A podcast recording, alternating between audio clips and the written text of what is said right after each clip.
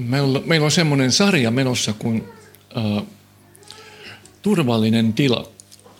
Ja aloittaisin kysymyksellä, että millainen turvaverkko, turvaverkosto sinulla on?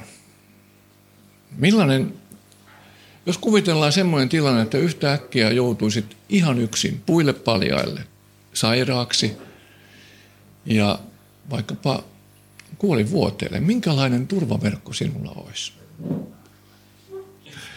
Ylipäätänsä kun ajattelee uutisia, niin, niin siinä tulee vastaan semmoinen ilmiö, että ihmiset kokee elämänsä yhä turvattomammaksi. Yhteiskunnan turvarakenteet muuttuu nopeassa tahdissa ja suomalaisen sosiaaliturvan luoma illuusio pysyvistä ja jatkuvasti kehittyvistä sosiaalisista oloista on kärsinyt viime aikoina kovia kolahduksia ja kolauksia. Viimeisin, viimeksi hyvinvointialueiden ympärillä käyty keskustelu osoittaa sen, että ihmiset kokee olonsa turvattomaksi. Mä muistan, kun Suomea kohtasi vakava pankkikriisi 90-luvulla. Kuka muistaa sen? Kiitos. Siihen asti pankki edusti elinikäistä pysyvyyttä. Pankkia ei vaihdettu, eikä myöskään työpaikkaa, eikä myöskään kauppaa. Meidän, meidän perhe oli Valmetin kanssa naimisissa, isä oli Valmetilla töissä ja se oli elinikäinen, ikuinen työpaikka, jos ne, jonne pojatkin olisi päässyt, mulla oli kolme vanhempaa veljeä, pojatkin olisi päässyt, jos olisi halunnut. Ja joku siellä olikin harjoittelemassa. Ja niin minäkin olin harjoittelemassa siellä, joo. Ja, ja tuotannossa käytiin kaupassa. Ei menty vahingossakaan härmällä herkkuun, saati e-liikkeen kauppaan. Tuotanto oli meidän perheen kauppa ja sitä ei vaihdettu. Mä muistan, kun mä kerran kävin Härmälä herkussa ostamassa jotain, niin äiti suuttu. Meidän perhe ei käy herrojen kaupassa eikä myöskään sitten vasemmistolaisten kaupassa, vaan tuotanto oli se meidän, meidän kauppa. Eli S, S-liikkeen kauppa oli silloin. Ja pankki oli kolmas asia, mitä ei vaihdettu. Ei siis, ei todellakaan. Jos, jos, olisi mennyt, jos mä olisin säästöpankin – asiakkaana olevan perheen poikana mennyt syppiin, ei olisi, ei olisi hyvä heilunut. Sitten äh, perheemme säästöpankkiin luottavana heräsi yhtenä aamuna kansallisosakepankin asiakkaana ja muutaman päivän päästä Suomen Yhdyspankin asiakkaana. Tuntuu, että mihinkään ei voi enää luottaa. Sitten me myös Valmet yksityistettiin ja kauppareissuja alettiin tehdä paikallisen tuotannon sijaan City Marketissa ja Prismassa. Mihinkään ei voi luottaa. Julkisen tiedon välityksen myötä me ollaan yhä tietoisempia ongelmista ja vaaroista. Ja vaikka suomalaisessa yhteiskunnassa luotetaan poliisiin enemmän kuin missään muualla, oikeuslaitokseen enemmän kuin monissa monissa muissa valtioissa ja poliitikkoihinkin paljon enemmän kuin muualla maailmassa, niin turvallinen tila on yhä enemmän hakusessa. On kuitenkin olemassa paikka, jossa mekin saadaan turva. Jumala on luvannut lepopaikan jokaiselle sitä kaipaavalle. Mä rakastan psalmia 107. Siinä kuvataan neljänlaisia ihmisiä, jotka ovat elämässään vaikeassa paikassa ja he etsivät Jumalaa ja Jumala vastaa heille. Ja tässä on katkelma jakeista 4-9. Tämä oli ensimmäinen porukka. He harhailivat erämaassa, autiossa ja tiettämässä maassa, löytämättä asuttua kaupunkia. Heidän oli nälkä ja jano, heidän sielunsa nääntyi heissä – mutta hädässänsä he huusivat Herraa, ja hän pelasti heidät heidän ahdistuksistaan. Ja hän ohjasi heidät oikealle tielle niin, että he pääsivät asuttuun kaupunkiin. Kiittäkööt he Herraa hänen armostansa, hänen ihmeellistä teoistaan ihmislapsia kohtaan, sillä hän ravitsee nääntyvän sielun ja täyttää nälkäisen sielun hyvyydellä. Se on äärettömän konkreettinen se psalmi 107. Siinä kuvataan upealla tavalla ihmisen hätää, Jumalalle huutamista ja sitä, miten Jumala vastaa. Me käydään tässä illassa kahden raamatun henkilön matkaan. Kahden ihmisen, jolta turvaverkot vietiin ihan kokonaan. Ihan kokonaan. He jäivät täysin turvaverkkojen ulkopuolelle. He joutuvat tilanteeseen, jossa kaikki turvarakenteet olivat murtuneet. Heillä ei ollut enää ketään muuta kuin Jumala ja toinen toisensa. Betlehemin miehet Moabin multaan. Siihen aikaan, kun tuomarit hallitsivat, tuli nälänhätä maahan. Silloin muuan Juudan Betlehemin mies lähti sieltä ja asettui vaimonsa ja kahden poikansa kanssa muukalaisena asumaan Moabin maahan. Miehen nimi oli Elimelek, hänen vaimonsa nimi oli Noomi ja hänen kahden poikansa nimet Mahlon ja Kiljon. He olivat efratilaisia Juudan Betlehemistä. Niin he tulivat Moabin maahan ja oleskelivat siellä ja Elimelek Noomin mies kuoli. Ja Noomi jäi jälkeen kahden poikansa kanssa. Nämä ottivat itselleen moabilaiset vaimot. Toisen nimi oli Orpa ja toisen nimi oli Ruut. Ja he asuivat siellä noin kymmenen vuotta. Ja myös nuo molemmat Mahlon ja Kiljon kuolivat niin että vaimo jäi yksin jälkeen kahdesta pojastaan ja miehestään. Ja siihen aikaan tämmöinen katastrofi merkitsi totaalista tuhoa perheelle. Tämä Ruutin kirja on kertomus, se alkaa välttämättömällä ajan ja paikan henkilöiden ja taustan esittelemisellä ja tapahtumat sijoittuu tuomarien aikaan, mahdollisesti tuomari Kideonin aikaan.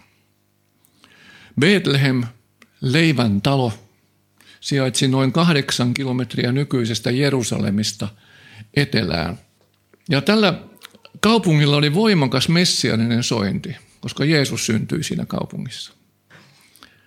Ja nyt oli tästä leivän talostakin loppunut leipä.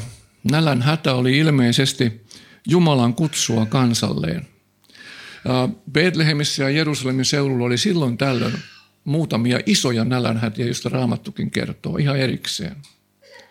Ja nyt Gideonin aikana tiedetään, että tämä nälänhätä on koetellut erityisesti noita, noita alueita. Ja kansaa vedettiin erityisesti tuomarien aikana ulkoisilla ahdingoilla Jumalan luokse kerta toisensa jälkeen. Tuomarien kirjassahan on semmoinen, semmoinen kierre, että kansa teki syntiä, Jumala lähetti vihollisen, kansa pyysi Jumalalta apua, Jumala otti pois vihollisen, kansa teki uudelleen syntiä, Jumala lähetti vihollisen, Jumala pyysi apua, äh, kansa pyysi apua ja Jumala lähetti avun, kunnes se teki taas kansasyntiä ja niin edelleen. Siellä on ainakin 12 kertaa tämmöinen kierre tuomarien kirjassa. Ja tämä oli yksi niistä. Ja nyt tämä nälänhätä, joka oli kova, pakotti yhden tavallisen Betlehemiläisen perheen lähtemään leivän perässä naapuriin toiselle puolelle merta, Ruotsi, äh, anteeksi, Moabiin. Noin 80 kilometrin päähän kuolleen meren toiselle puolelle. Suurin piirtein samanlainen reissu kuin Suomesta tehtiin Ruotsiin. Elimelek luuli sieltä löytyvän leipää. Unohtakaa Ruotsi, mennään Moabiin. Moab, otetaan se kartta vielä. Elimelek luuli, että sieltä löytyy leipää, mutta erehtyi ilmeisestikin. Jumala olisi sittenkin pystynyt huolehtimaan perheestä paremmin Betlehemissä. Moabilaiset periytyivät Noan ja hänen vanhimman tyttären pojasta Moabista, ja vertauskuvallisesti tuo kansa edustaa oman voiman uskonnollisuutta, inhimillistä ratkaisua – josta on aina koitunut kiusaa ja haittaa Jumalan omille. Siinä on paljon semmoista vertauskuvasti. Sattuu Moab, joka yhdistetään tämmöiseen inhimilliseen ratkaisuun. Moabilaiset samoin kuin ammonilaiset, toisesta Noan tyttärestä polveutuva kansa, kävivät monia sotia Israelia vastaan. Kun tätä vertaa Anteeksi, Lootin, joo, Lootin tyttäriä. Niin. Kun tätä vertaa meihin, niin kaikki inhimilliset pakomatkat leivän perässä koituu, koituu esimerkiksi patriarkoille enemmän vahingoksi kuin hyödyksi. Jonka vahingon Jumala sitten kuitenkin käänsi oikeinpäin. Ja niin se on meidänkin kohdalla kyllä, mutta palaan siihen vähän myöhemmin. Elimelek, Elimelekin nimi tarkoittaa Jumala on kuningas.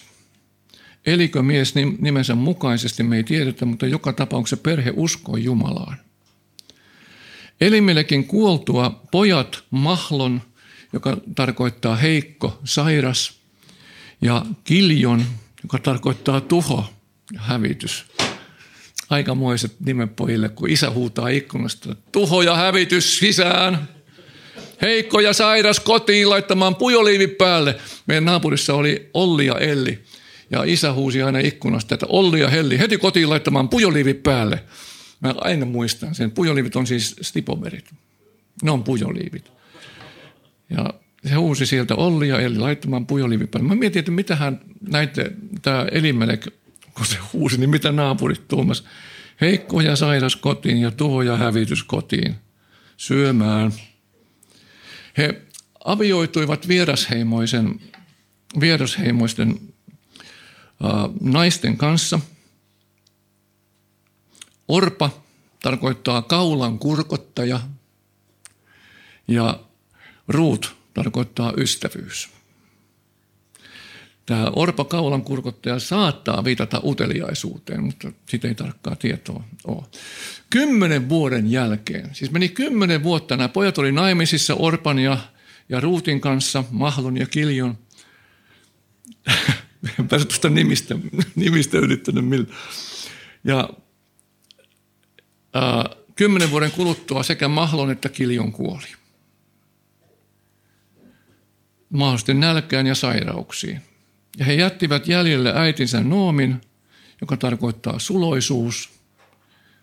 Hänen lisäkseen kaksi leskeä, Orpa ja Ruut. Nyt juutalainen traditio selittää, traditio selittää näiden miesten kuoleman ja poikien lapsettomuuden Jumalan antamaksi rangaistukseksi siitä, että perhe lähti Betlehemistä. Kuitenkaan itse teksti ei tämmöiseen viittaa. Pikemminkin teksti korostaa sitä, miten Jumala käänsi myöhemmin pahimmankin turvaverkkojen hajoamisen siunaukseksi. Samalla tavalla kuin Noomi ja Ruut, joku meistäkin on kokenut kaikkien turvarakenteiden luhistuvan niin, että on joutunut pärjäämään ihan yksin eikä ole sitten enää pärjännytkään. Terveys on pettänyt tai avioliitto on hajonnut tai työttömyys on vienyt leivän turhan, turvan. Nyt Jumala julistaa tämän kertomuksen kautta, että hän, hän pystyy pitämään huolen kaikista meidän tarpeistamme, tilanteessa missä hyvänsä. Meidänkään ei tarvitsisi auttaa häntä huolenpidossa. Ellei hän erityisesti käske meitä lähtemään jonnekin, on parempi, että pysymme paikallamme. Mä toistan tämän. Ellei Jumala erityisesti käske lähtemään jonnekin, niin on parempi pysyä paikallaan ennen kuin Jumala oikeasti käskee. Ja tätä me varmaan joudutaan jatkuvasti opettelemaan.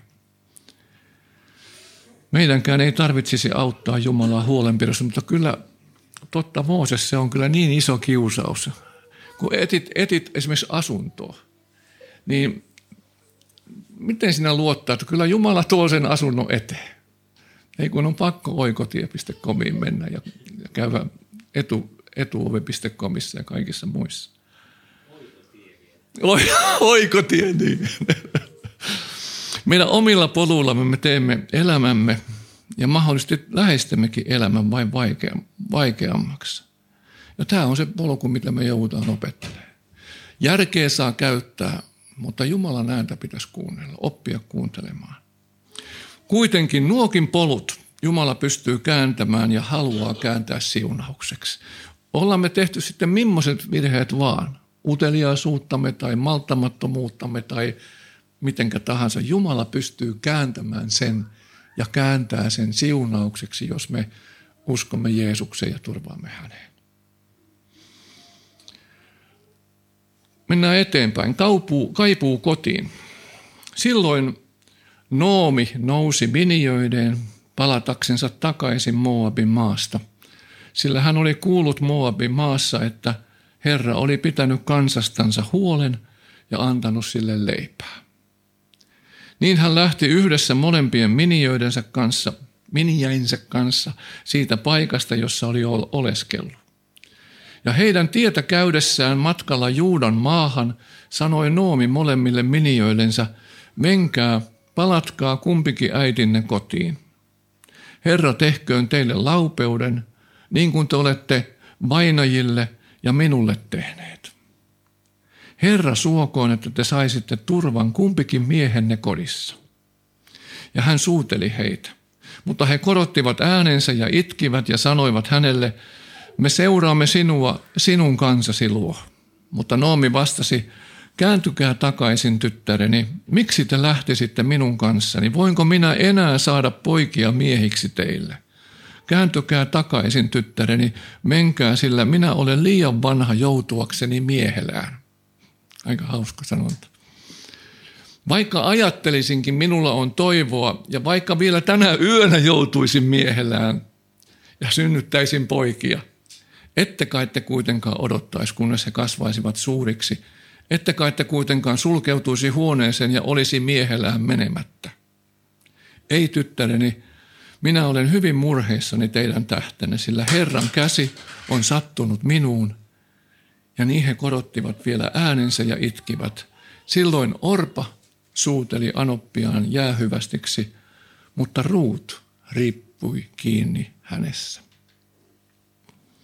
Me voidaan kuvitella Noomin tuskaa. Perheen kolme miestä oli kuollut, suku oli häviämässä, oltiin vieralla maalla kahden minian kanssa, joista ei tulisi miespuoleista suvunjatkajaa. Suku kuolee. Ja kaiken lisäksi Noomi kuuli, että Jumala oli pitänyt huolen Betlehemiläisistä ja antanut heille sateiden myötä leipää. Hän huokaa, voi ei, ei olisi sittenkään pitänyt lähteä. Kaikki inhimillinen toivo oli kadonnut, oli syyllisyyttä ja orpoutta ja pimeyttä ja ei mitään turvaverkkoa. Noomi päätti palata takaisin Juudan maahan ja vierasheimoisia minioita hän kehotti jäämään kotimaahansa, sillä heitä ei kenties katsottaisi suopeasti Betlehemissä. Moab ja Israel oli äh, sodassa keskenään hyvin usein, eikä Moabissa tykätty juutalaisista. Vähän on ajankohtaista tämä, tämäkin. Kehotus mennä äitinne kotiin on mielenkiintoinen. Miksei menkää isi, isienne kotiin, isänne kotiin, mutta hän sanoo nimenomaan menkää äitinne kotiin – se on mielenkiintoinen miesvaltaisessa yhteiskunnassa. On arveltu, että tämä liittyy jollakin tavalla Noomin toiveisiin, että Orpa ja Ruut saisivat äitinsä kautta uudet puolisot. Noomin ja minioiden suhde kuvataan hyvin lämpimäksi. Näillä naisilla oli hyvä sydän ja laupias mieli. He eivät olleet jättäneet toisiaan, eivätkä ilmeisesti sairaita miehiäkään. Tai miehiäänkään. Ja Noomi toivoi Jumalan armahtavan heitä samalla tavalla kuin he olivat armahtaneet Elimelekin sukua. Joten ne oli, ne oli hienoja minijöitä, upeita minijöitä. Ja vaikka ne ei ollut juutalaisia, ne oli parempia kuin, kuin monta poikaa. Liekö ollut ajan tapa, että miniat eivät suostuneet jättämään Anoppiaan pitääkseen hänestä huolta – joka tapauksessa Noomi toisti pyytönsä kolme kertaa. Ja näiden moabilaisten naisten ainoa ajallinen turva oli saada aviopuoliso. Ja Noomista itsestään ei kuitenkaan ollut enää synnyttämään heille puolisoita, vaikka olisi ollutkin, niin eivät olisi todennäköisesti odot, malttanut odottaa. Joten Noomi itse asiassa lankesi samaan inhimilliseen ajatteluun, mikä oli alun perinkin johtanut heidät vieraalle maalle. Tämä tämmöinen inhimillinen järki, voi kun se tulee, se tulee niin. Joka aamiaispöydässä, kun vaimon kanssa keskustelee, inhimillinen järki työntyy esiin ja sanoo, että näin pitäisi tehdä, näin, näin olisi järkevää. Hän ei luottanut Jumalan voivan pitää näistä naisista huolen Betlehemissäkin. Samalla tavalla Israelin kansa, jolle tämä oli saarna, luotti enemmän omaan ajattelunsa kuin Jumalaan kerta toisensa jälkeen. Noomin sanat olivat molemmille naisille surullista kuultavaa, ja tämä suru purkautui äänekkäänä parkuna ja itkuna. Miniöistä toinen, kaulankurkottaja Orpa, kääntyi pois ja lähti kohti äitinsä kotia. Ruut sen sijaan jäi anoppinsa seuraan. Soveltaen tätä meihin tässä ja nyt. Vaikka me oltaisiin tiedostettu virheemme montakin kertaa, niin me ollaan silti taipuvaisia unohtamaan läksymme. Hetkessä me huomaamme jälleen ajattelevamme järkemme mukaan ja luonnollisen ihmisemme mukaan, emmekä luota Jumalan johdatukseen. Juuri kun Jumala on osoittanut huolehtivansa autoistamme ja asunnostamme ja työstämme, me huomaamme jälleen murehtivamme ja miettivämme jotakin inhimillistä konstia, joka kerralla ratkaisisi huolemme. No mä lottoon. No mä eurolottoon. Oman voiman käsivarsi on meillä yhtä herkässä kuin Noomilla tai monilla muilla vanhan testamentin ihmisillä. Vaikea luottaa Jumalaan, turvata Jumalaan silloin, kun on oikeasti turvaverkot rikki. Ruutin valinta. Ja Noomi sanoi, katso, kälysi on kääntynyt takaisin oman kansansa ja Jumalansa luo. Käänny sinäkin kälysi kanssa. Mutta Ruut vastasi, älä vaadi minua jättämään sinua ja kääntymään takaisin pois sinun tykyäsi, sillä nämä on ne kuuluisat Ruutin sanat, sillä mihin sinä menet, sinne minäkin menen. Ja mihin sinä jäät, sinne minäkin jään. Sinun kansasi on minun kansani, sinun Jumalasi on minun Jumalani. Missä sinä kuolet, sillä minäkin tahdon kuolla. Ja sinne tulla haudatuksi. Herra rangaiskoon, eli hänellä oli usko. Herra rangaiskoon minua nyt ja vasta, jos muu kuin kuolema erottaa meidät. Ja kun Noomi näki, ettei mikään auttanut, kun Noomi näki, että hän oli lujasti päättänyt seurata häntä, ei hän enää puhunut siitä hänen kanssaan. No niin kuin suomalaiset miehet, että tästä ei sitten enää puhuta.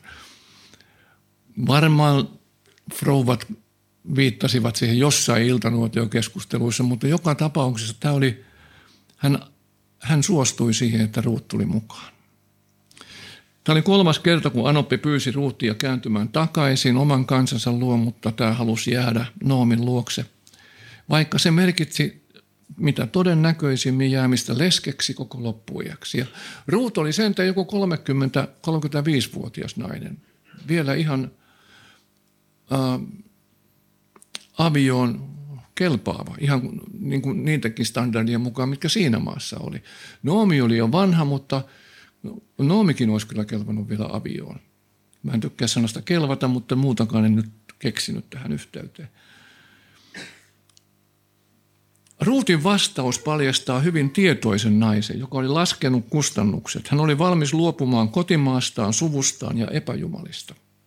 Hän oli valmis katkaisemaan yhteyden vanhaan ja sitoutumaan anoppinsa Jumalaan. Ruutin sitoutuminen oli ennen kaikkea hengellistä. Hän vetosi Jumalaan. Hän aikoi pitää huolta Anopistaan niin kauan kuin olisi tarpeen. Ja niin kuin Abraham aikoinaan lähti Harranista ja jätti taakseen isiensä epäjumalat tietämättä mihin päätyisi, samoin Ruut halusi heittäytyä Jumalan varaan. Sitoutuessaan Jumalaan Ruut sitoutui myös hänen kansansa ja sen kohtaloon.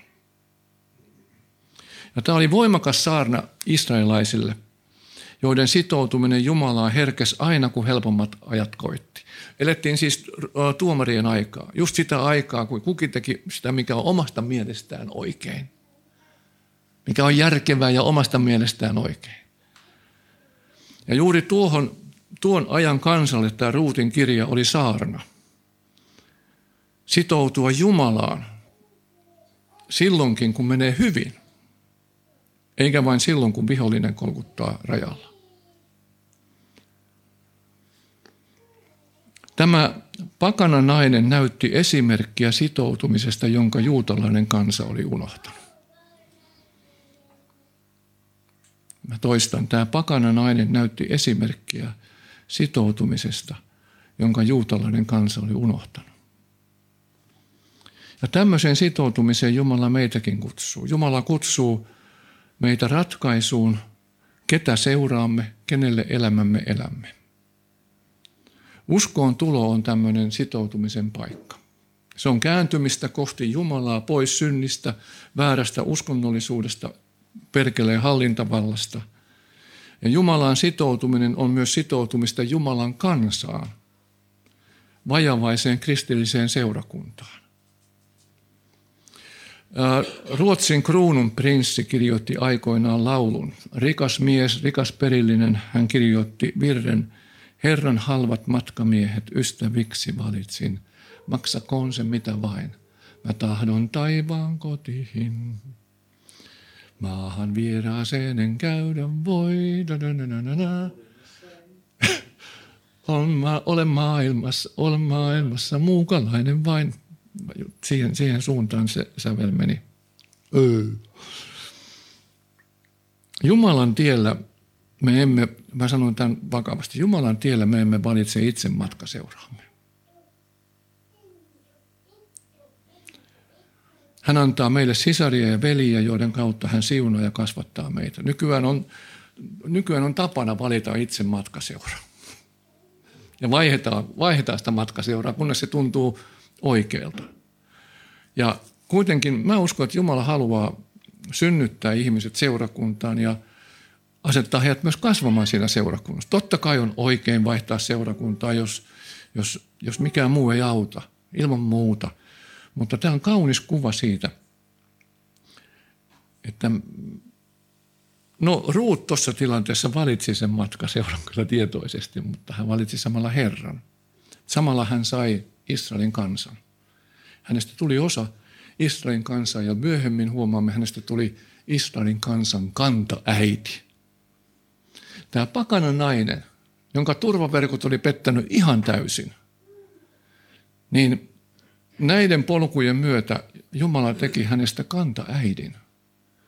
Daavidin iso, iso äidin.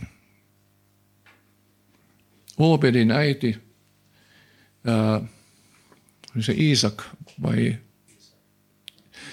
Iisain, Iisain iso, isoäiti ja Davidin iso isoäiti. Kutsu sitoutumiseen ei kuitenkaan kohtaa meitä vain kerran uskoon tullessamme, vaan Jumala kysyy meiltä uudelleen ja uudelleen tänäänkin, että tahdotko sä mennä pois vai sitoutua uudelleen Kristuksen ja sanoa ruutin tavoin, minun Jumalani, minun kansani. On se sitten millainen kansa vaan, minun Jumalani ja minun kansani. Eikä Ruut tiennyt siitä kansasta paljon mitään. Se, ja, hän oli todennäköisesti oman aikansa lapsi ja pelkäsi sitä kansaa. Mutta hän halusi sitoutua anoppiinsa, mikä on kaunis kuva todellisesta rakkaudesta. Arto nauraa Amen, amen, amen. Sitoutua anoppiinsa minun Jumalani ja minun kansani. Ja sitoutumisen siunaus. Katso, Boas tuli Betlehemistä ja hän sanoi leikkuu väelle, Herra olkoon teidän kanssanne. He vastasivat hänelle, Herra siunatkoon sinua. Sitten Boas sanoi palvelijallensa, joka oli leikkuuväen päällysmiehenä, kenen tuo nuori nainen on? Palvelija, joka oli leikkuuväen päällysmiehenä, vastasi ja sanoi, se on se nuori Moabitar, joka tuli Noomin mukana Moabin maasta. Hän sanoi, Salli minun poimia ja koota tähkiä lyhteiden väliltä leikkuuväen jäljessä. Niin hän tuli ja on ahertanut aamusta varhain tähän saakka. Vasta äsken hän hiukan levähti tuolla majassa. Kova nainen tekee töitä. Niin Boas sanoi Ruutille, kuules tyttäreni, älä mene muiden pelloille poimimaan, äläkä lähde pois täältä, vaan pysyttele täällä minun palvelijattarieni, palvelijattarieni mukana. Pidä silmällä, millä pellolla leikataan ja kulje heidän jäljessään. Minä olen kieltänyt palvelijoitani koskemasta sinuun. Jos sinun tulee jano, niin mene astioille ja juo vettä, jota palvelijat ammentavat. Tämä olisi niin pitkä kertomus koko Ruutin kirja, että oli, oli pakko lyhentää. Noomi ja Ruut olivat saapuneet Betlehemiin. Nöyryyttävän paluun jälkeen, todella nöyryyttävän paluun. Esimerkiksi semmoinen asia, että kyllä naiset katsoi ikkunasta, kun Noomi palaa. Noomi, joka oli onnellinen tai onnellisuus, niin hän sanoi, älkää kutsuko, kutsuko minua enää Noomiksi onnelliseksi, vaan kutsukaa minua Maaraksi, joka tarkoittaa joo, joo, surullinen. Nöyryyttävän paluun jälkeen oli mietittävä, miten he tulisi toimeen. Ja Ruut lähti keräämään puimapellolle jääneitä jyviä, ja Jumala johdatti hänet Boasin pellolle, miehen, joka oli elimeilläkin sukulainen ja sukulunastukseen oikeutettu. Ja monen jännittävän mutkan ja Jumalan yliluonnollisen johatuksen kautta Boas lunasti Elimelekin maat ja joutui lainausmerkeissä ostamaan sen mukana vaimokseen ruutin, johon hän oli suunnattomasti ihastunut. Ja mikä kuului kaupan ehtoihin, että siihen kun maa siirtyy, niin sitten tämä ulkomaalainen nainen siirtyy sinulle vaimoksi. Ja he menivät avioon. Ruutista tuli Boasin vaimo ja myöhemmin kuningas Davidin iso, iso äiti. Siis Jumala pikkusen voi kääntää siunaukseksi meidän hirvittävät katastrofit. Jumala pikkusen voi kääntää siunaukseksi.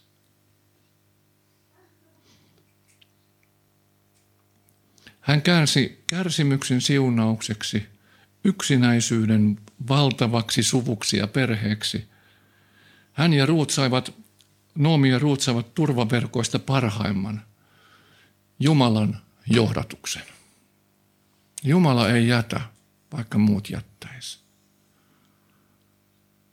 He pääsivät toivottuun satamaan telakalle, jossa heidän surunsa pyyhittiin pois ja he saivat uuden yhteyden Jumalan, uuden yhteyden Jumalan perheeseen.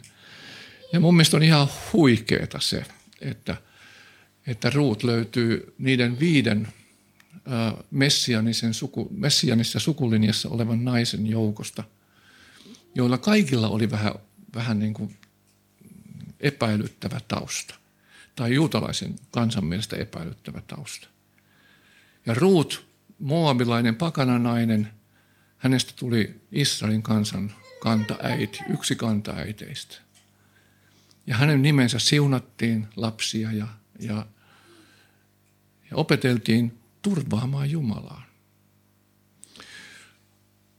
Onko niin, että sun elämässä turvaverkot on mahdollisesti pettänyt tällä hetkellä? Etsitkö sä suojaisaa satamaa, telakkaa, missä sais levätä elämän pettymyksistä ja kivuista? Yhteys Jeesukseen on sinun turvasatamesi. Yhteys Jeesukseen on sinun turvaverkkosi. Jumala on luvannut pitää huolen. Hän on luvannut kulkea joka päivä sinun rinnallasi maailman loppuun asti. Jeesus sanoo, tulkaa minun luokseni kaikki te työn ja kuormien uuvuttamat. Minä annan teille levon.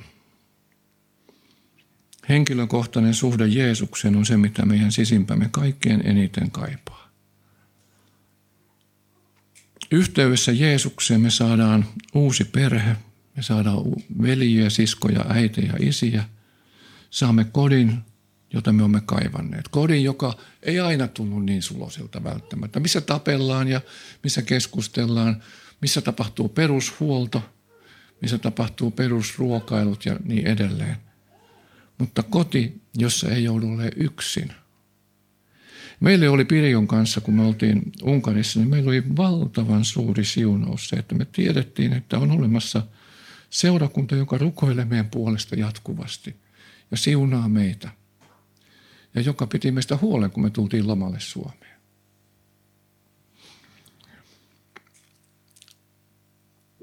Yhteydessä Jeesukseen me saadaan uusi perhe, veljiä, siskoja, äitejä, isiä, kodin, jota me olemme kaivanneet. Ja ennen kaikkea me saamme syntimme anteeksi rauhan Jumalan kanssa. Kiitetään Herraa yhdessä. Jeesus, me kiitetään, että sä oot meidän turvaverkko. Herra, anna anteeksi, me, me niin monta kertaa järjellämme laskelmoidaan omia polkujamme, mutta unohdetaan, että sä oot luvannut johdattaa. Herra, opeta meitä kuulemaan sinun äänesi. Opeta meitä ymmärtämään sinun johdatustasi. Opeta meitä luottamaan sinun johdatukseesi silloinkin, kun on kaikkein vaikeinta. Mutta myös silloin, kun on helpompaa. Älä anna meidän unohtaa sinua, Herra, niin kuin Israelin kansa teki tuomarien aikana. Herra, anna meidän uskollisesti luottaa sinuun, että sä lupaat pitää huolen.